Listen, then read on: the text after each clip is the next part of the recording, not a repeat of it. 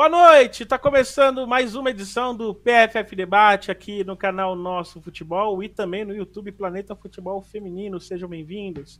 Terça-feira, primeira terça pós-Copa. Sim, estamos de ressaca. Que Copa maravilhosa! Que Copa que vai deixar muita saudade, em que pese a fraca, o fraco desempenho da seleção brasileira. É verdade. Mas sim, foi uma Copa histórica com a Espanha campeã e vamos falar sobre isso hoje. Espanha campeã, vamos falar o que deu certo, vamos falar da festa que aconteceu em Madrid, mas vamos falar também não só da seleção da Copa, como também o Brasileirão. Pois é, amigos, tem um Brasileirão aí, sabiam?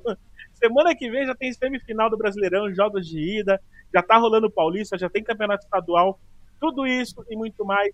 A partir de agora, eu convido vocês que estão assistindo, seja no YouTube, seja no canal Nosso Futebol, a passar a palavra, chamar mais gente. Você que está no canal Nosso Futebol, manda mensagem lá no Twitter usando a hashtag Nosso PFF. Hashtag Nosso PFF para você comentar, compartilhar, enfim, tudo que você quiser falar ao respeito desse programa, você só usa a hashtag Nosso PFF, está aqui embaixo, no canto inferior direito. Você que está no YouTube, passe pro pessoal, chama no grupo, dá RT lá na chamada do, do PFF Debate lá no Twitter. Vamos aumentar o número de pessoas que assistem o nosso programa. Quem está comigo nessa noite é ela, a revela e, está concorrendo a prêmios. Sabe isso que eu tenho a dizer? Amanda, revelação da Copa. Amanda Viana, seja, seja bem-vinda, Amanda. Boa noite. Amanda concorrendo ao prêmio de arroba da Copa. Fiquei sabendo aí, Amanda, me contaram. Boa noite, Rafa, tudo bem? Boa noite para a galera que está nos acompanhando no YouTube, para o pessoal também que está nos acompanhando em casa, na TV, no nosso futebol. Olha, uma honra estar tá concorrendo a esse prêmio. Agradeço aí ao pessoal que me indicou. E uma grande Copa, né, Rafa? É, assim, a gente fala com saudade já, porque foram jogos de altíssimo nível, desde a fase de grupos até essa reta final.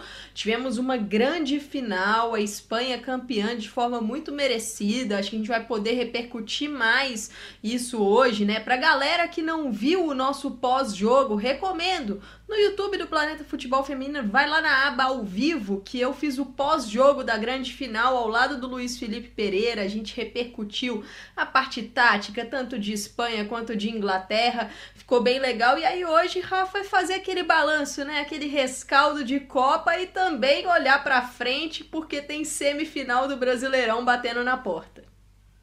Tá aí, então vamos falar de muita coisa. Vamos começar a falar de Copa. E eu tava, eu tava falando da banda que ela tá concorrendo a prêmio, a gente tá se referindo a um perfil no Twitter chamado Central Crisoeira. Eles fizeram lá os melhores, os piores da Copa.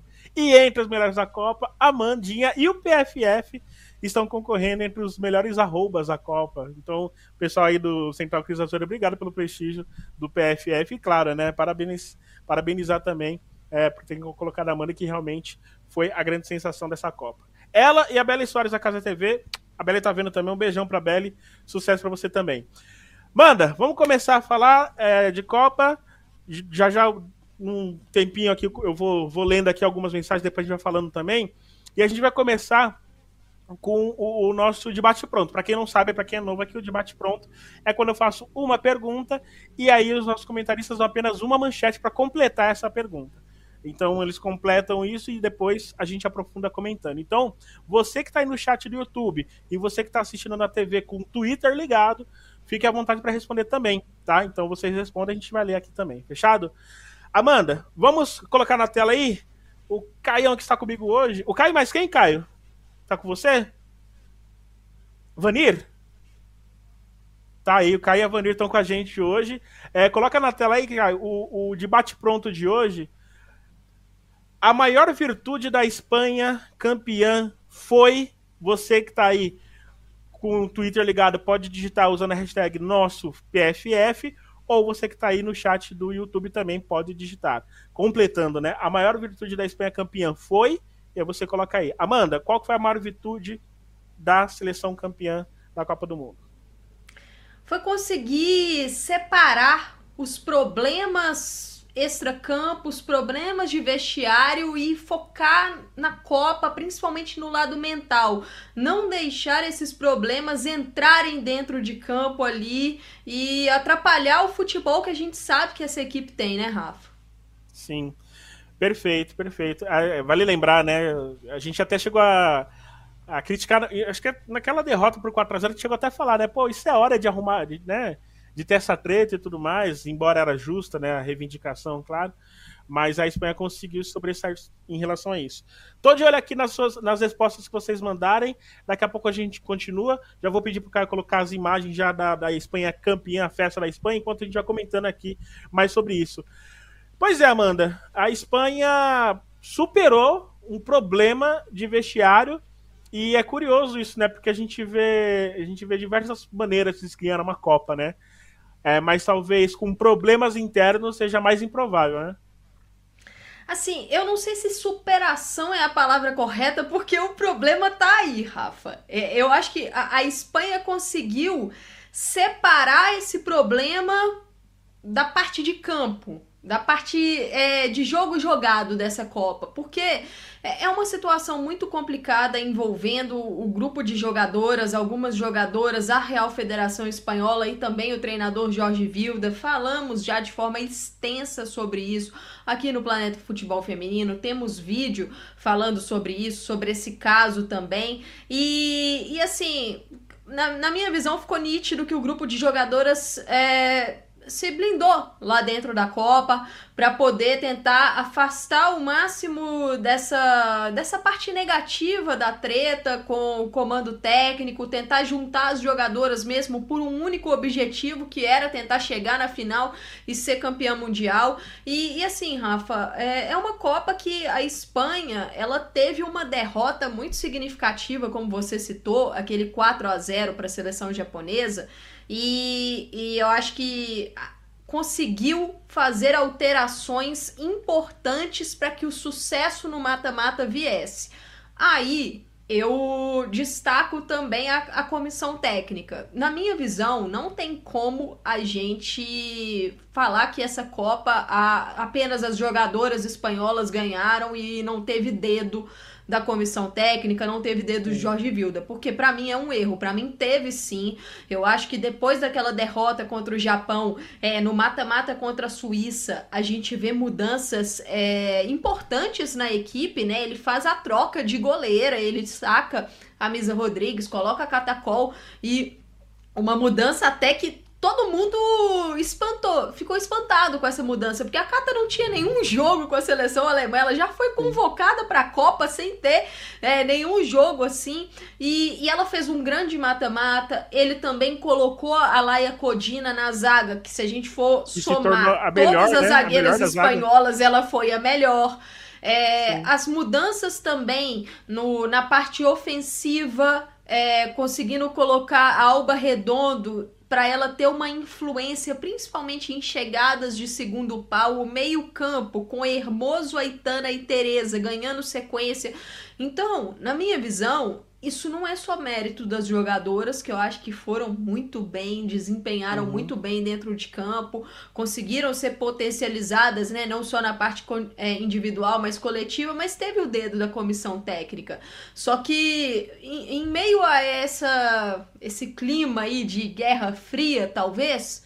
A maior virtude, com certeza, foi conseguir ao menos separar esses problemas na hora do campo, na hora dos 90 minutos, dos 120 minutos, porque é unir para um objetivo maior, Rafa. Sim, perfeito, Amanda. E aí a gente olhando, né, esse time. Na, na, final, inclusive, né? Acho que a final ela é sintomática, porque ninguém jogou mal, né? Em que pese ali, talvez, a Alba Redondo não fez a melhor partida, saiu, enfim. Mas uh, a maneira como se foi construindo essa seleção, ao ponto de a Inglaterra, que era a favorita, não teve a regularidade que a Espanha teve na Copa, né? Dá pra gente afirmar isso, né? Dá sim. E você citou a Alba Redondo, assim, é, foi uma Copa em que a Alba Redondo marcou os seus gols.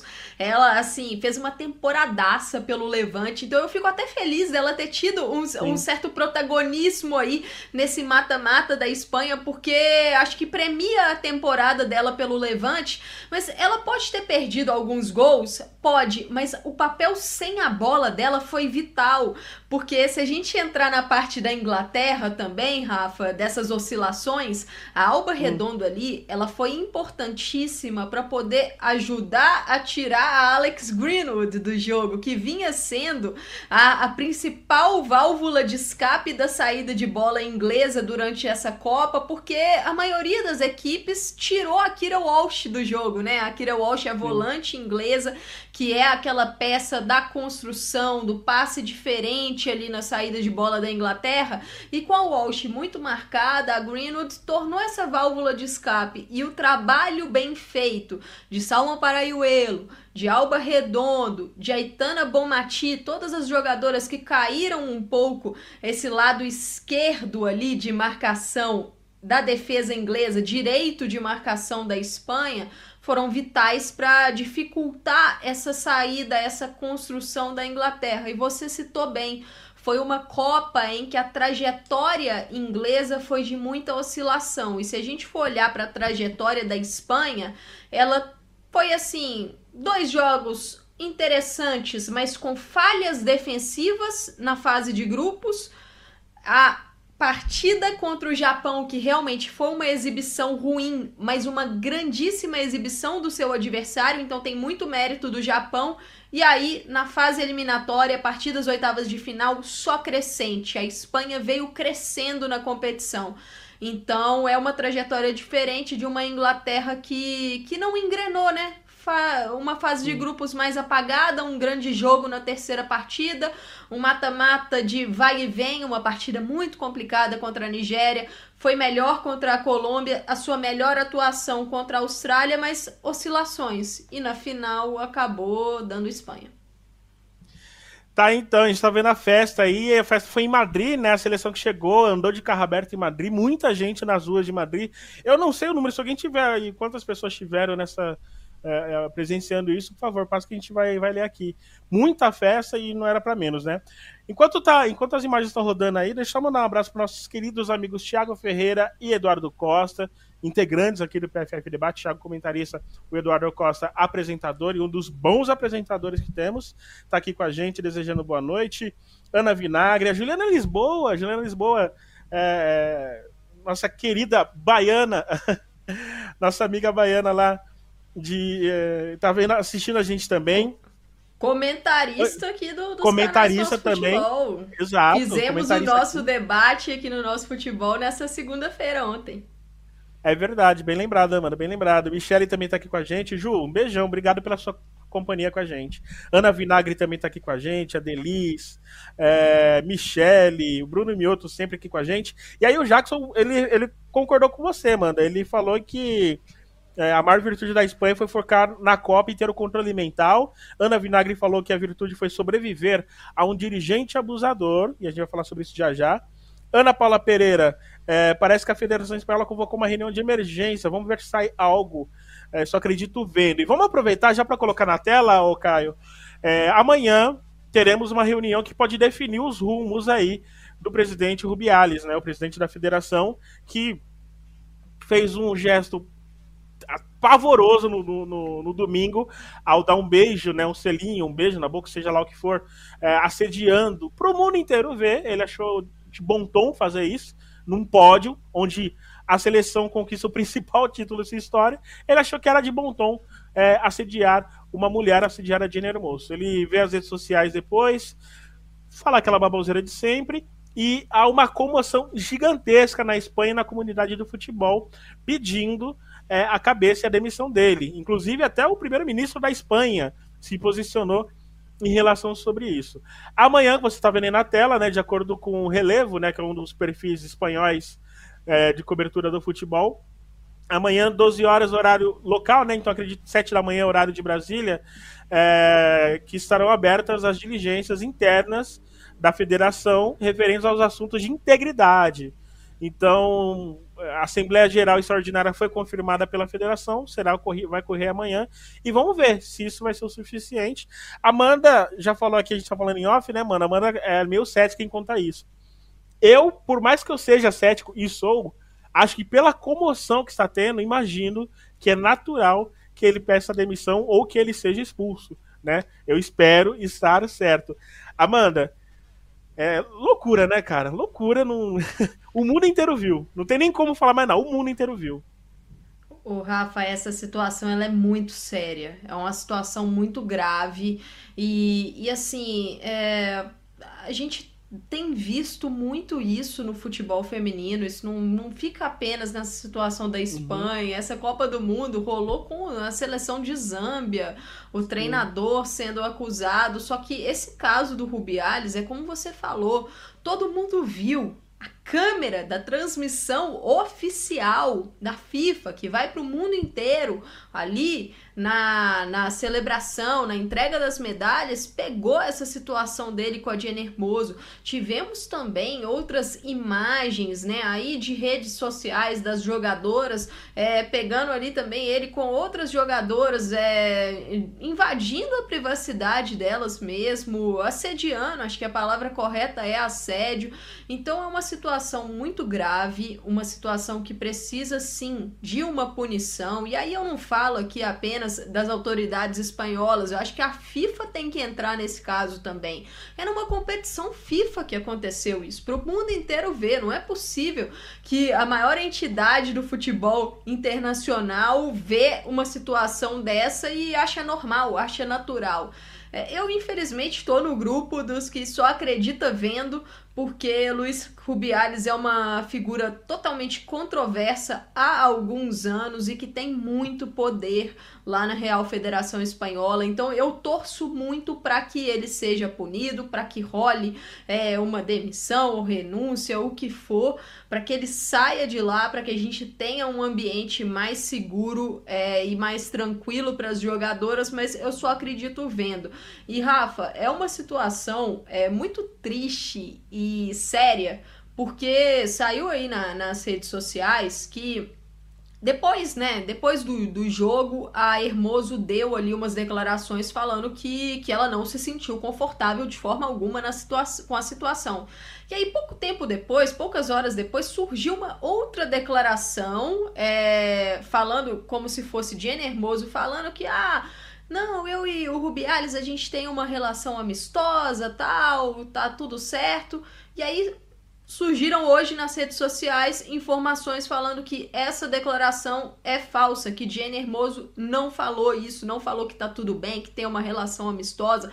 Ou seja, ainda usaram uma fake news para tentar aliviar a barra do Rubiales. Também informações vindas da imprensa espanhola de que Jorge Vilda tentou ali de forma, é, de todas as formas convencer Jenny Hermoso a aliviar a situação. Então é tudo muito absurdo, é tudo muito inacreditável, uma situação assim lamentável e infelizmente temos aí as jogadoras como vítimas de uma situação em que falta controle, sabe, Rafa? Então a gente precisa Sim. de punição. A gente precisa que as autoridades espanholas ajam, a FIFA precisa agir também, porque não, não dá para ficar nessa situação. E não só nesse caso, né? Você citou aí o caso de Zâmbia também, né? Fora outros tantos casos que devem acontecer por aí, né? A gente tem caso de seleção Guiné Equatorial, por exemplo, né? Não foi por assédio, mas foi por. É, é, como posso dizer? negligência, vamos dizer assim, por negligência de documentação, acabou tirando Guiné Equatorial de, do direito de disputar eliminatória de Copa. Então, assim, não só isso, mas tudo que, que rodeia né, as seleções do mundo, a FIFA também tem que prestar atenção. Esse caso especial do, do. Ah, pode falar, Amanda. Não, é, é só para reforçar aqui, não é porque eu falei que o Jorge Vilda e sua comissão é, tem que ter méritos também pelo que aconteceu esportivamente contra a Espanha Sim. nessa Copa, que eu concordo com as atitudes e posturas dele. Na minha visão, ele não deve ser o treinador espanhol, porque se o treinador e sua comissão não conseguem garantir ali um ambiente é, seguro e de respeito no seu vestiário com as suas atletas, ele não, não deve estar no comando. Entendeu? Não é, Não. é. E essa atitude dele, nesse caso, Hermoso, pelo que foi noticiado pela imprensa espanhola, é lamentável e condenável também. Não, perfeito, perfeito, mano. Isso daí acho que fica bem claro, né? Quando a gente debate aqui, é, fica, tem que ficar bem claro que a gente separa muito a questão esportiva da, da questão fora do esporte e fora do esporte, inegavelmente. Essa figura do Rory Hilda eu já não gosto dele já faz algum tempo. Historinha aí, é uma fofoquinha, tá, gente? Talvez quem não saiba. É, não sei se vocês se lembram, tinha uma atleta chamada. É, qual que era? Que ficou muito tempo sem jogar, foi uma das melhores na, na... Esqueci o nome dela agora.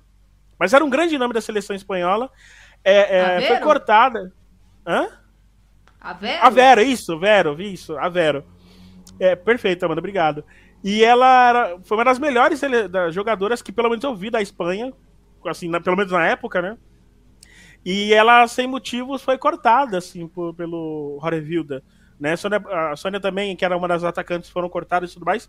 Depois descobriu-se que o fato da Vero ter uma, uma interferência no time, né, ter uma liderança ali no time, foi um dos fatores que fez com que ele afastasse ela, ou seja, puro ego, puro ego ferido. Então, assim, eu não suporto esse cara, odeio esse cara.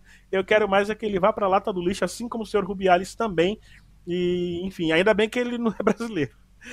Só isso que eu tenho que agradecer. De resto. Deixa eu ler algumas mensagens rapidinho. O, o, o Eric Rosa tá aqui com a gente. Ele falou que, de acordo com a Tati Montovani da TNT Esportes, Tati Montovani, que é correspondente na Espanha, né? Ela cobriu a festa em loco. Ela disse que 20 mil pessoas foram receber, né? 20 mil só, na, só naquela parte onde houve o evento, né? Mas que mais pessoas poderiam. É, e eu falo mais, e eu tô falando quanto isso, porque eu vi o que ela postou também sobre isso. Obrigado, Eric, que tá falando aqui com a gente.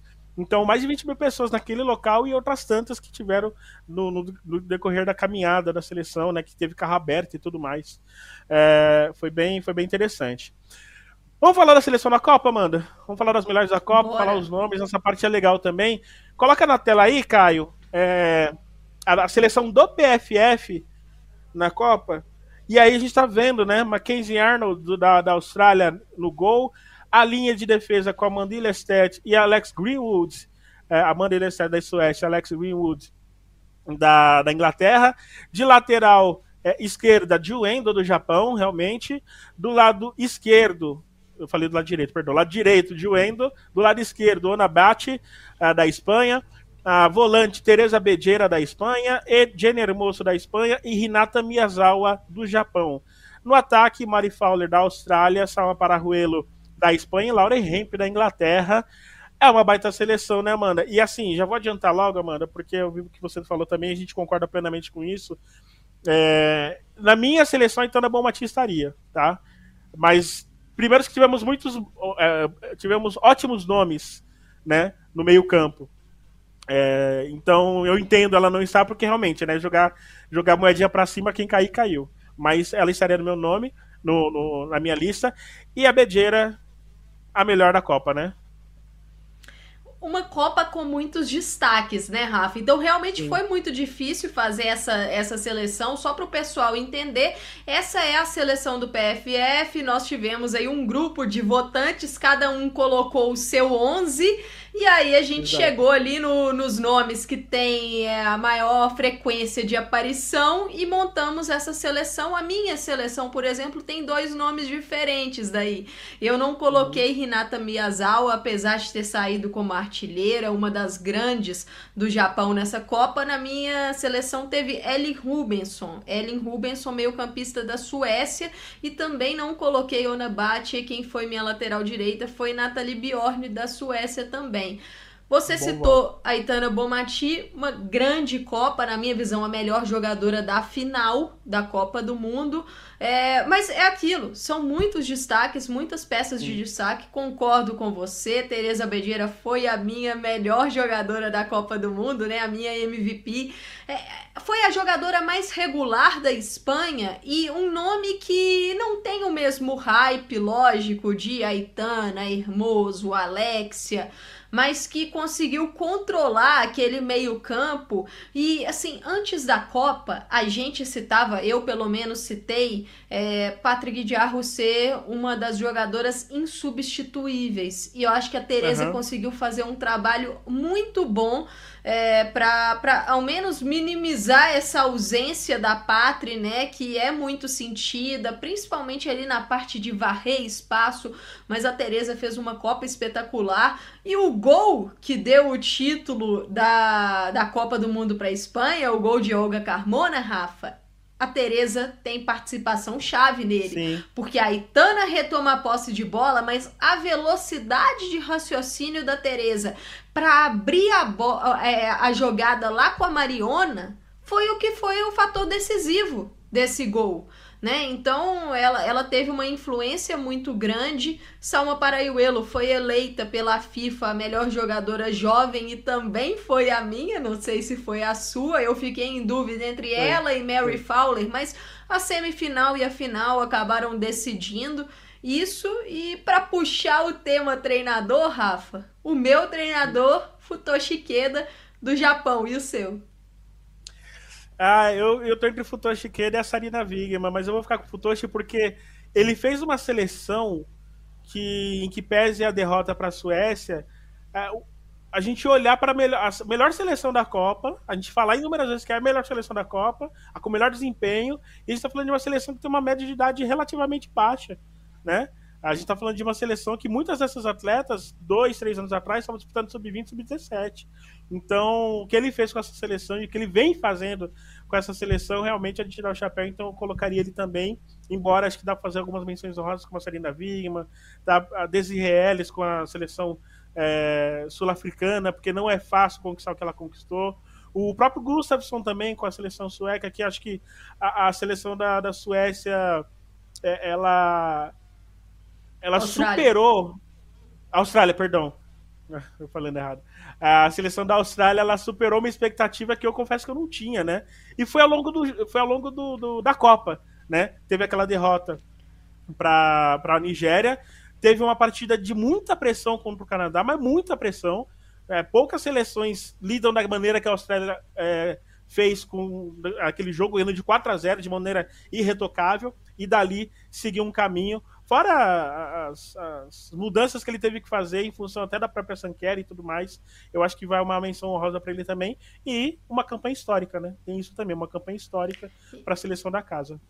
E Rafa, essa questão do Gustafsson é, é uma ótima colocação sua, porque é, a Austrália é uma seleção dependente da, de Sanquer.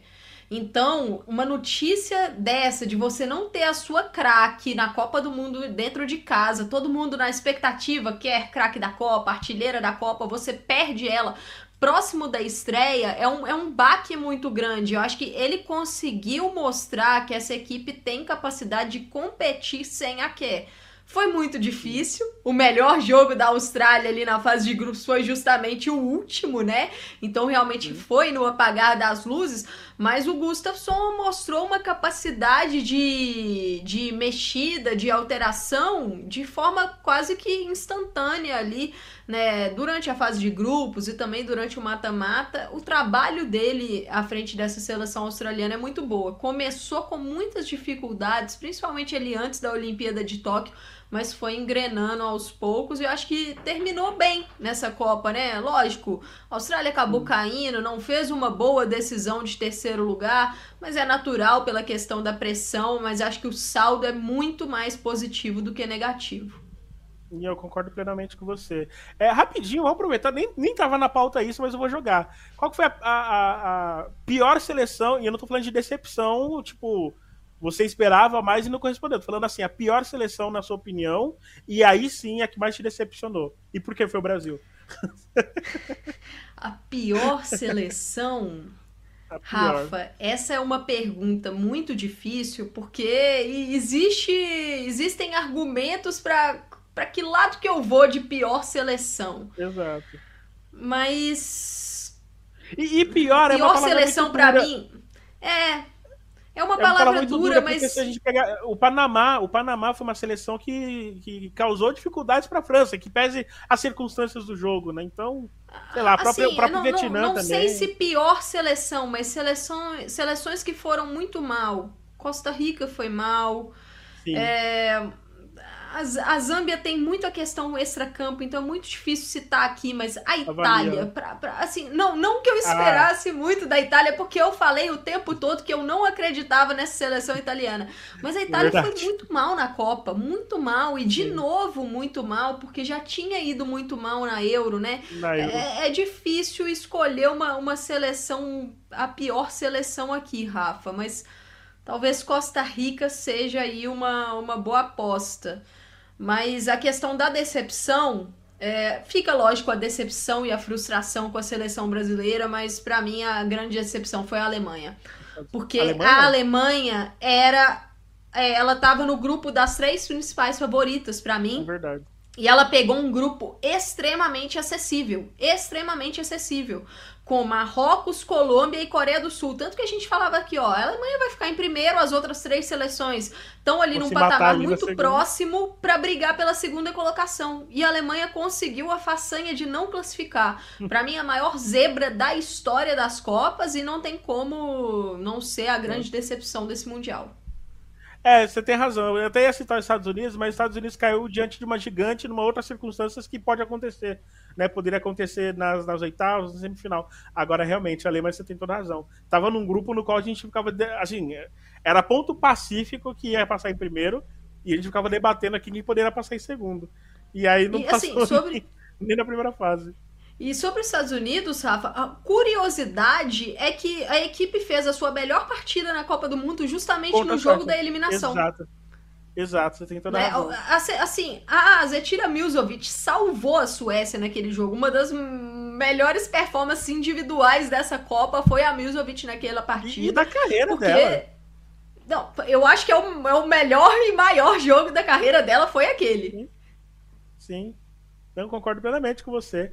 Aqui o pessoal tá falando, é, o pessoal tirando onda, óbvio, a gente fez uma brincadeira, né, diante da tragédia que foi perder na primeira fase, mas a gente não pode perder a piada, né?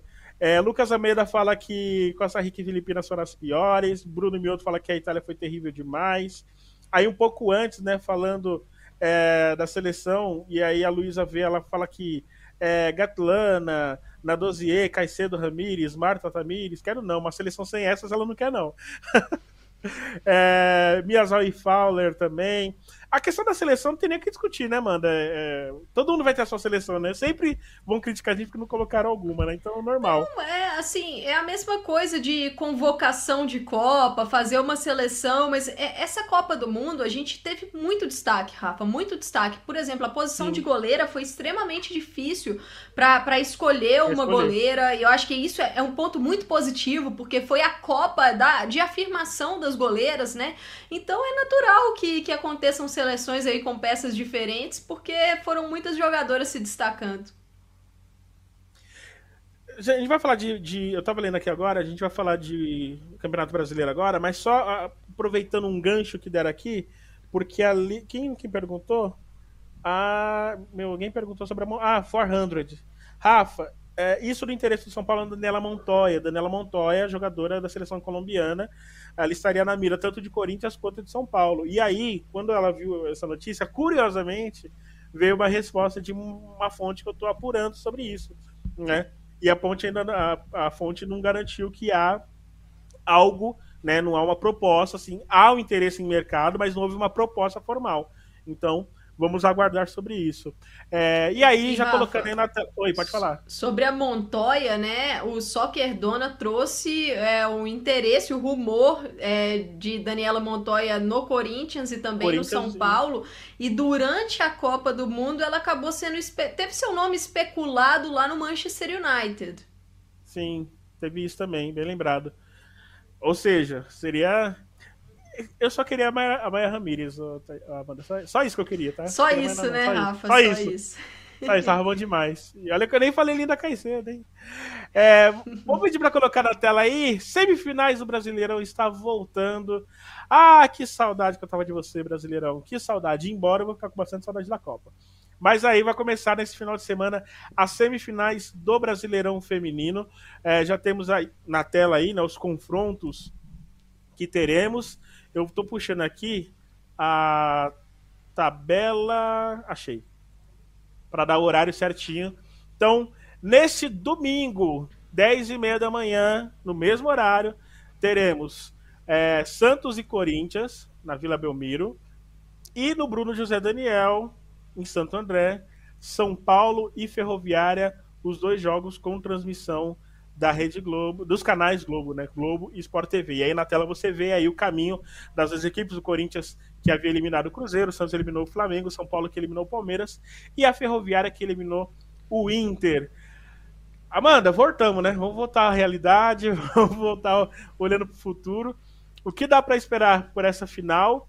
Vale lembrar que passaram quase dois meses, né? Muita coisa pode ter mudado aí, né? É, nesse, nesse aspecto. Atletas que estavam machucadas voltando, alguns nomes, eventuais contratações. Como que a gente pode avaliar essa semifinal aí? Olha, Rafa, é uma pausa que, para as equipes que estavam embaladas, né, é uma pausa, querendo ou não, ruim. Uma longa pausa. Sim. Tem essa questão de ritmo de jogo, aquele ritmo competitivo, né, de competição mesmo. É, você citou jogadoras voltando de lesão, algumas se, é, se, lesionando. A questão de contratação acaba não envolvendo muito por causa da, da janela né, de, de registro, mas algumas uhum. equipes podem perder peças, né? Porque o mercado internacional aí tá aberto, então a gente não sabe se alguém recebeu proposta tal. Mas olha, eu acho que, que são dois confrontos que eu vejo com muito equilíbrio pelo que essas equipes vinham demonstrando antes da pausa. Eu tive a oportunidade, ontem teve coletiva da Ferroviária e eu enviei uma pergunta para Jéssica de Lima e eu achei a resposta dela bem interessante, porque a minha pergunta para ela foi que a Ferroviária vinha embalada antes da pausa. Ferroviária conseguiu fazer bons jogos contra o Inter, conseguiu uma eliminação assim no, no jogo de volta, até com um placar mais elástico, estava bem no Campeonato Paulista. E aí a minha pergunta para Jéssica foi: qual a estratégia para você conseguir manter esse embalo depois de uma longa pausa sem jogos, né, e já com uma decisão. E a resposta dela foi interessante porque eu acho que ela acaba encaixando nas outras equipes também, é por desejo das comissões técnicas dessas equipes. A Jéssica falou que é, o padrão de exigência dela é que o treino seja a representatividade do jogo.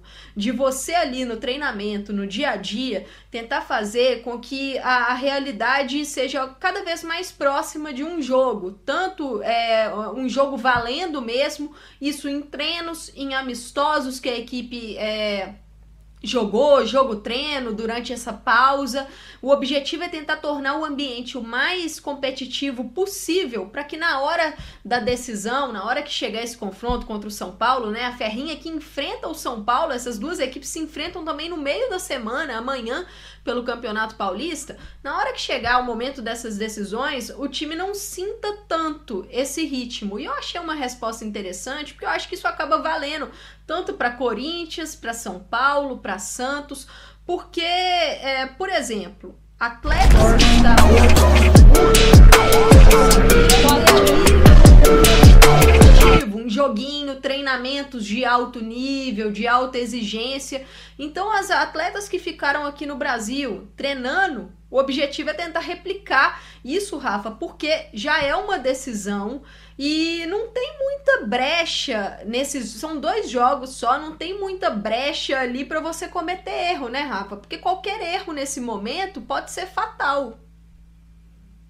Perfeito, perfeito. E a gente tá falando de um momento.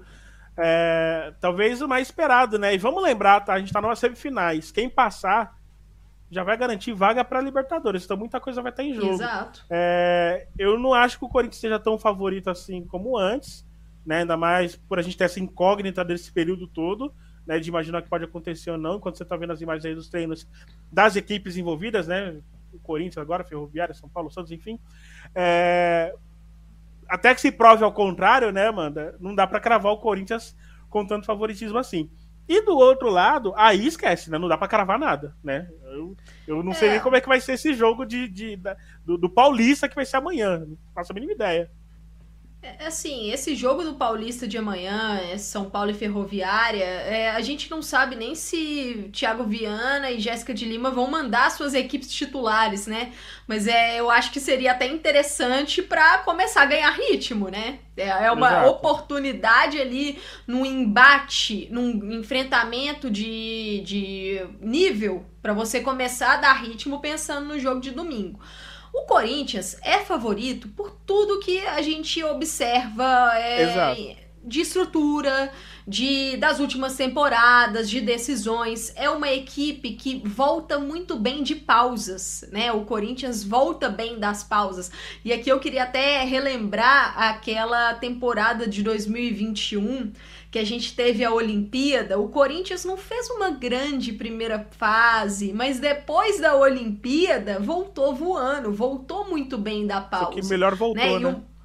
Exato, e o mata-mata também do ano passado, o Corinthians não fez a, a, sua melhor primeira fase de campeonato brasileiro, mas no mata-mata mostrou toda a sua superioridade. Então, sai com esse favoritismo, mas o Santos vinha é, desempenhando de forma positiva, principalmente no ataque, né? Defensivamente o Santos com aqueles seus problemas de transição, de recomposição, mas conseguiu fazer uma ótima eliminatória contra o Flamengo. Então acho que tende a ser um confronto mais equilibrado do que ele seria, por exemplo, no ano passado, que o Santos fez uhum. uma, uma temporada bem ruim, né? E aí eu acho que dá até para exaltar o trabalho do, do Cleiton Lima, porque assim, a temporada passada do Santos, ela foi extremamente decepcionante. É, as sereias não irem para a fase mata-mata do Campeonato Brasileiro é uma decepção é muito grande pelo tamanho do clube, pelo elenco que tem. Então, esse ano conseguiu uma classificação mais tranquila e passou por um Flamengo assim. O Santos atropelou o Flamengo nos confrontos. O outro lado, como você citou, esse São Paulo e Ferroviária, para mim, é extremamente imprevisível. Imprevisível. Acho que o São Paulo fez dois jogos muito inteligentes contra o Palmeiras, né? Sabendo utilizar as suas peças durante os 90 minutos, aquilo que a gente bate na tecla aqui, de que a, sua escalação titular ela é forte, mas você tem que planejar os 90 minutos para que uma peça saia do banco e possa impactar a partida. Eu acho que essa foi a tônica do, do São Paulo do Thiago Viana nos confrontos contra o, o Palmeiras, tirando, por exemplo, uma Mariana Santos do banco, uma Ariel do banco, jogadoras que entraram no segundo tempo, mudaram o panorama das partidas. A Ferroviária tem a melhor jogadora do campeonato até aqui, que é a Aline Gomes que passou Concordo. um tempo na preparação do Brasil da Copa do Mundo, ou seja, ganha uma experiência, ganha uh, mais maturidade, aquela experiência de treinamentos no alto grau de competitividade, porque é uma Copa do Mundo, querendo ou não.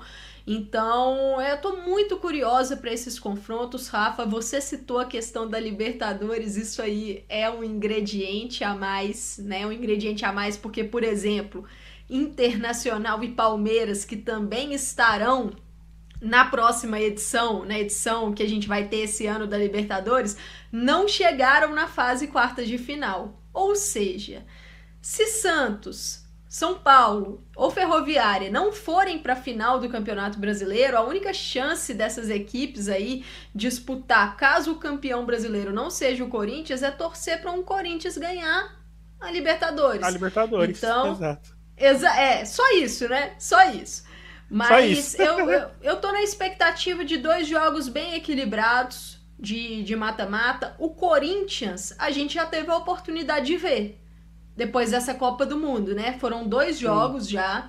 Uma partida amistosa com o Atlético Mineiro, uma vitória com um gol quase no finalzinho, 42 minutos, um jogo muito pobre, na minha visão. Uhum ofensivamente, problemas defensivos. Corinthians venceu ontem o Pinda pelo Campeonato Paulista por 5 a 0. Uma partida com oscilações, um ritmo ainda baixo. Então vamos ver nesse jogo decisivo contra o Santos como é que vai ser e também ver como é que vai estar esse Santos, como é que vão estar São Paulo e Ferroviária. E aí fica aquela coisa, né? Será que o Corinthians vai ser aquele time que repete os retornos né, quando tem uma pausa assim? Será que o Santos vai ser o time que vai aproveitar o fator de ter chegado numa semifinal para crescer de fato, ser o Santos que a gente espera, né? Uh, de fato, né? Aquele time talentoso e tudo mais. O São Paulo, será que deu um ânimo demais? Eu tenho certeza que se perguntassem pro, pro Thiago Viana se ele preferia uh, realizar semifinais um dia depois da eliminação contra o Palmeiras, ele teria aceitado, né? Com certeza ele iria aceitar, porque o São Paulo estava numa fase muito boa. E a Ferroviária... Acho que a né? Jéssica né? também aceitaria, viu? É, se fechasse os dois já teria decidido antes da Copa já, né?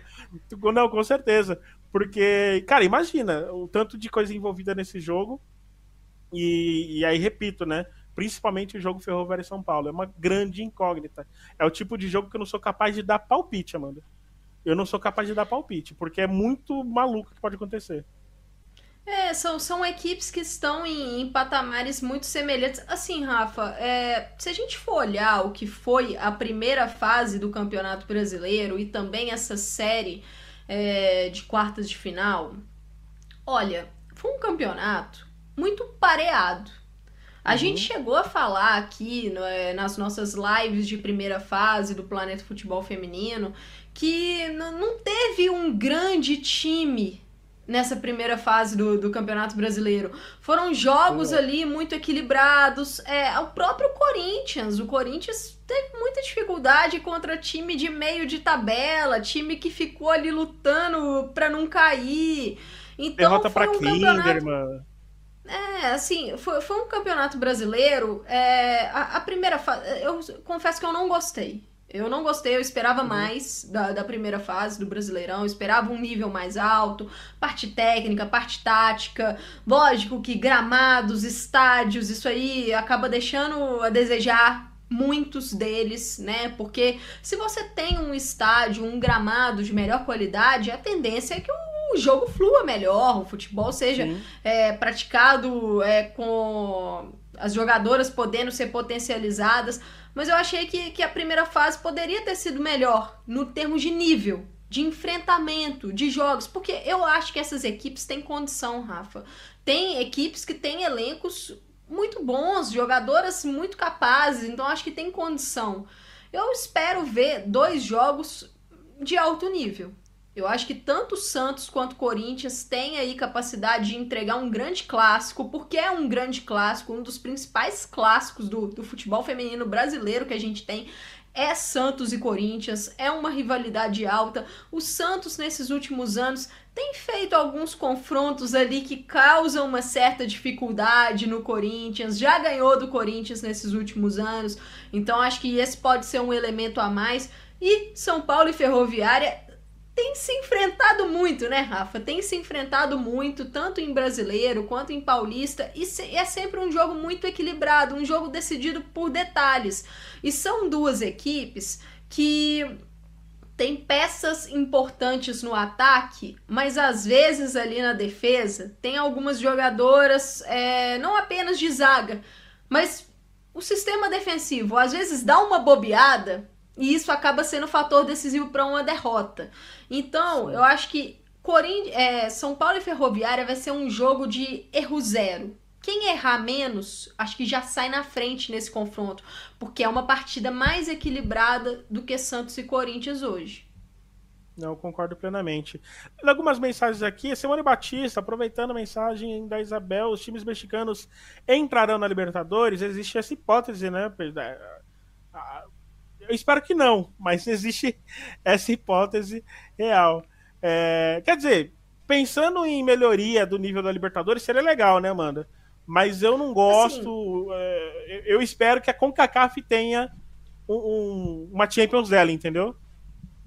Rumores acontecem, eu acho que isso não passou de uma especulação, essa questão das equipes mexicanas. Seria muito legal, acho que para elevar o nível de competitividade do torneio, mas é, meio controverso, né? Igual se a gente for olhar é. a Libertadores masculina, eu não, eu não vejo como positivo a entrada de equipes mexicanas, equipes da MLS, né, do, dos Estados Unidos. Então acho que na feminina vai por esse caminho também. É, mas um ponto, é, eu vi aqui a galera no chat, eu não vi quem que comentou aqui, é, é me pa, passou o comentário, que comentou da estreia da Maria Alves lá no Leão, né? Ela fez um golaço, ah. driblando a goleira. O campeonato mexicano é um que vai. Assim, eu tenho batido nessa tecla aqui, porque para mim o México hoje está num estágio mais avançado do que o Brasil na sua liga doméstica. Sim. O campeonato mexicano é um campeonato muito bom. É, o México sabe trabalhar bem o produto, é um produto mais bem explorado. A gente vê estádios maiores, estádios com gramados melhores, a gente vê uma uma gama de transmissões. A final do mexicano que aconteceu antes da Copa do Mundo foi assim uma produção de outro nível, outro nível, patamar Libertadores no auge. É, e é um campeonato de nível técnico bom que tem conseguido atrair, Rafa, nomes interessantes, até mesmo de Europa. A Jenny Hermoso joga no Pachuca. Campeã mundial joga no Pachuca. Entendeu? O, o, México tem conseguido atrair esses nomes. Jogadoras de destaque saem de lá para outras ligas. Tivemos aí uma transferência, se não me engano, é, na casa de 200 mil euros ou um pouquinho mais do que isso, de Mia Fischel do Tigres para o Chelsea agora. Então é um campeonato que a gente tem sim que abrir o olho porque o nível lá é legal um campeonato que tem equipes que fazem intercâmbio constante com times dos Estados Unidos e da Europa. Vale lembrar Sim. isso. Isso também impulsiona bastante o nível, sobretudo das. É, ok, pode ser lá que o Tigres tenha, seja esse time, né? Tigres, às vezes o Monterrey, é, seja, seja concentrado nesses times. Concordo. Mas isso, ainda assim é algo que fortalece bastante os times mexicanos, a liga. E outra, é, dá, dá pra gente fazer um estudo de, de caso aí no que se refere aos bons desempenhos das seleções de base, né? Seleção mexicana que já está tropeçando em alguns meses, a gente já começa a ver as seleções de base tendo alguns, uh, alguns caminhos interessantes aí quando se trata uh, de competições uh, locais, né, da CONCACAF e tudo mais. Então, acho que dá para dá verificar se tem relação direta com o que a liga vem se desenvolvendo nos últimos anos, até porque essa liga ela agrega muitas atletas jovens, muitas atletas que surgem na, em diversos, diversos cantos do México. Não tem uma liga é, de base ainda, né? Então, muitas das atletas que aparecem, 17, 18 anos, já aparecem em equipes principais. Então, dá para a gente avaliar se isso não tem alguma relação também. Vamos indo para a reta final. É, olha aí, Caio, vamos entregar cedinho, hein, Caio? O cara deve estar com orgulho da gente, cara. É, só ler rapidinho algumas mensagens depois alguns recados. Uh, Bruno Mioto, é, tem uma baita novidade vindo aí, até que tuitei pro Rafa agora. A FC criará e tem a própria Liga dos Campeões Femininos da Ásia a partir de 2024-2025. Realmente, a, a, Ásia, a Champions da Ásia né, já teve uma edição, duas na verdade, né? Depois ela centralizou as edições em, em regiões da Ásia, então o sul da Ásia, né, regiões que de seleções incipientes, é de países incipientes, né? E a partir de 2024 e 2025 vai ter uma liga própria, vai sair de fato do papel para valer. Eu acho que só tem a ganhar isso. Tem boas equipes lá, tem equipes boas na Coreia, no Japão. A Austrália vai participar disso, né? Que a Austrália faz parte da Ásia, na China, enfim. É uma boa notícia aí. Eu espero que a CONCACAF faça isso logo. A CONCA Champions feminina, porque aí, cara, a FIFA só não faz o Mundial de Clubes se não quiser.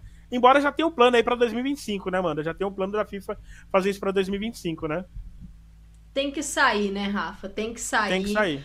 Porque eu acho que seria muito interessante para todas as equipes esse intercâmbio, né? Você mencionou do intercâmbio de equipes mexicanas com times da NWSL, com times europeus o Tigres, por exemplo, bateu o Bayern de Munique. Não é algo que você vai ver assim, se 10 jogos acontecerem entre Tigres e Bayern de Munique, muito provavelmente a gente vai ver mais vitórias do Bayern. Mas é um Sim. intercâmbio legal para du as duas equipes. Eu acho que todo mundo tem é, pontos positivos para tirar disso. Então o Mundial seria muito interessante.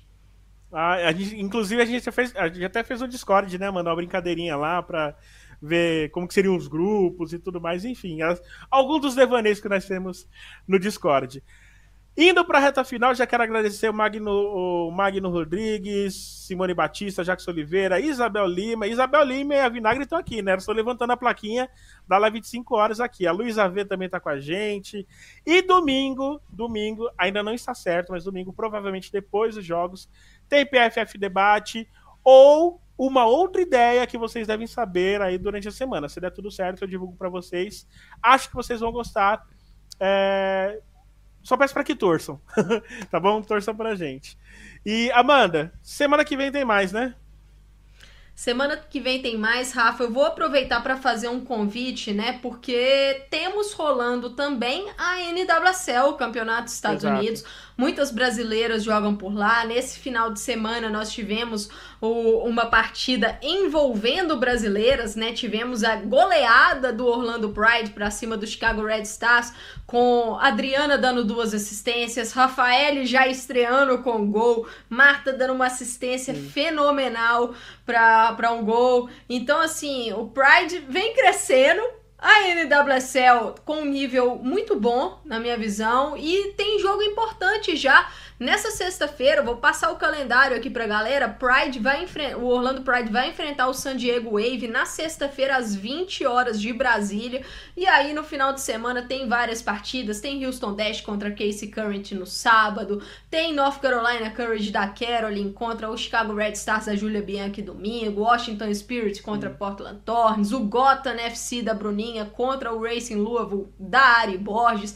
E também no domingo, Angel City contra o Owell Rain, equipe da Angelina. Angelina voltou a jogar bola nesse final de semana, né? Angelina entrou ali com 88 minutos mais ou menos do jogo do Rain, a primeira vez que ela joga uma partida oficial depois da lesão dela que aconteceu na final da, da Copa América. Então vale acompanhar esse campeonato, a NWSL. E lembrando, a cobertura do Planeta Futebol Feminino acontece lá no Twitter, na página do Na Cara do Gol. Arroba Na Cara do Gol, G-O-A-L, né? A grafia de gol, tudo junto. Lá eu tô tentando fazer o melhor da cobertura possível e coloco os locais é, onde você pode assistir as partidas, os horários, então vale acompanhar. Tá certo então, e eu quero já deixar um abraço para todo mundo que acompanhou com a gente aqui e também para os nossos queridos amigos aqui, o Caio e a Vanilce também, que está aqui com a gente nas, na, na interna, é, levando a qualidade de imagem para vocês. Quero agradecer a Loriene Garcia que fez algumas das imagens também. O Eduardo, que fez a roteirização. O Eduardo, quando não é apresentador, ele roteiriza, é impressionante. E toda a equipe do PFF. E queria agradecer, fazer um agradecimento, agradecimento especial a você, nossos seguidores, nossa audiência. Graças a vocês, a gente fez uma Copa para os padrões do PFF que foram históricas, né? Mais de 800 mil é, visualizações, quase 75 mil contas engajadas. Cara, foi um absurdo. Então eu quero agradecer para vocês. Eu que não pude estar aqui no domingo para agradecer pessoalmente. Estou agradecendo agora a todos vocês. Muito obrigado. E não acabou. A Copa acabou, mas o PFF continua tem Brasileirão, tem Paulista, tem outros estaduais e em breve, se der tudo certo, teremos também novidades, tá bom? Torça por nós, continue com a gente curtindo, compartilhando e tudo mais. Eu sou Rafael Alves, você que está no canal Nosso Futebol agora fica com o, o, Nossa Dica, né? Do Marcelo Barros, a partir de agora. E você que está no YouTube, siga a gente, fique ligado, teremos mais conteúdos durante a semana e muito mais, tá bom? Eu sou Rafael Alves, estive com a Amanda Viana. Esse foi o PFF Debate número 74. A gente se vê na semana que vem. Beijo, tchau.